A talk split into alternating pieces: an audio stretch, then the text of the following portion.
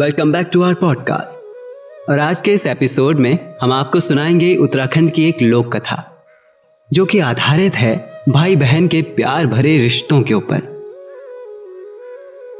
एक गाँव में एक दूसरे से अगाध स्नेह रखने वाले एक भाई और उसकी बहन रहा करती थी।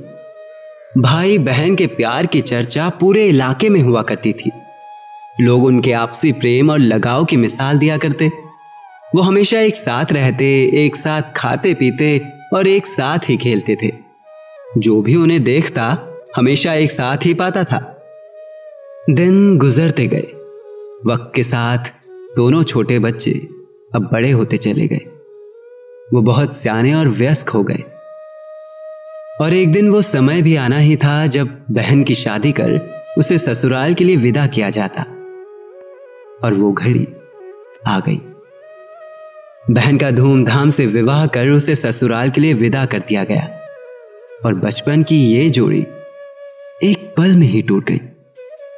अब आखिर दोनों को एक दूसरे से अलग तो होना ही था। विधि का विधान भला कौन टाल सकता था? बहन के विवाह के बाद भाई अकेला रहने लगा।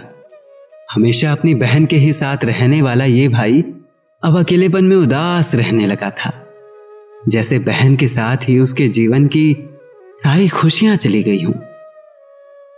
अपने बेटे को इस हाल में देखकर एक दिन उसकी माँ ने उससे कहा, बेटा, जब से तेरी बहन ससुराल के लिए विदा हुई है तो इस कदर उदास क्यों रहने लगा है? तेरी बहन हर त्योहार, हर उत्सव में घर आएगी। उत्तरायणी, बसंत पंचमी, फूल देई, होली, दिवाली, रक्षाबंधन साथ मनाओगे। और भी बहुत से त्योहार हैं। सभी मौकों पर वो आएगी। तू भी उसके साथ हँसी खुशी समय बिता सकेगा। और देखना, नाक में नथ, पाँव में छावर, कानों पर कर्ण फूल, गले में चरेऊ पहने विवाहिता के जोड़े में वो कितनी सुंदर दिखती है। उसे देखकर सारा गाँव ही मुग्ध हो जाएगा। त्योहार और उत्सवों पर अपनी बहन से मिलने के आस लगाए भाई इंतज़ार में बैठा रहा। आखिर तीस त्योहार के दिन भी नज़दीक आते गए। गाँव की बेटियों का आने जाने का सिलसिला भी अब शुरू होने लगा था। गाँव की रंगत जैसे बढ़ने लगी। हवाओं में लोक गीतों की खुशबू घुलने लगी। और खुशी में गीत और झोड़े लगने शुरू हो गए। बेटियाँ, ससुराल के अपने अनुभव, मायके में बैठे माँ से बांटने लगी। उनकी बातें जैसे खत्म होने का कोई नाम ही नहीं लेती।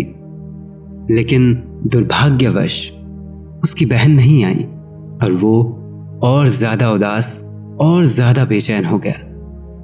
लंबे समय से अपनी बहन के त्योहार के मौके पर आने के इंतज़ार में भाई की सारी खुशियों पर जैसे श्राप सा लग गया। रो रो कर उसके आँसू सूख गए। त्योहार का मौसम उसे उदासी में और गहरे धकेल गया। अक्सर पहाड़ों में शादी के बाद बहन का मायके ना आना अच्छा नहीं माना जाता। उसकी उदासी में सारा घर शामिल हो गया। आखिर वो इस हालत में सदमे में चला गया और बेहोश हो गया। उसकी ये हालत देखकर घर में हाहाकार मच गया। पूरे गाँव में उसकी ही चर्चा थी। आखिर उसे इतना प्यार करने वाली बहन त्योहार के मौके पर भी क्यों नहीं आई?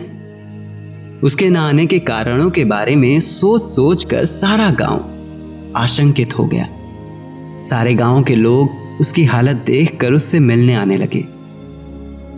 वो आते और उसे मूर्छित देखकर दुख और पीड़ा से भर जाते। गाँव आई, ब्याहताएँ भी उससे अपनी सहानुभूति जताने आई। आखिर कई वैद्यों की कोशिशों के बाद उसे पुनः चैतन्य करने में कामयाबी मिल पाई।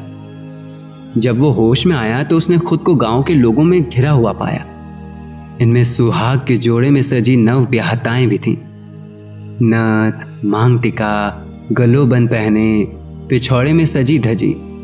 उसे लगा ज़रूर इसमें उसकी बहन भी होगी। उसकी आँखें इस भीड़ में अपनी बहन को ढूंढती रही। जब वो अब तक आई ही नहीं थी तो उसे कैसे दिखती? इस भीड़ में अपनी बहन को ना देखकर वो नव ब्याहताओं से पूछने लगा, तुम कौन कौन हो? और ऐसा कहकर वो दोबारा नीम बेहोशी में चला गया, जिसके बाद वो कभी होश में नहीं आया। कहते हैं कि तभी से पहाड़ों में एक पक्षी तुम कौन कौन हो की रट लगाते हुए घूमता रहता है। ये पक्षी भाई बहनों के उस अमित प्रेम की स्मृतियाँ लोगों के बीच ताज़ा रखने का काम करता है।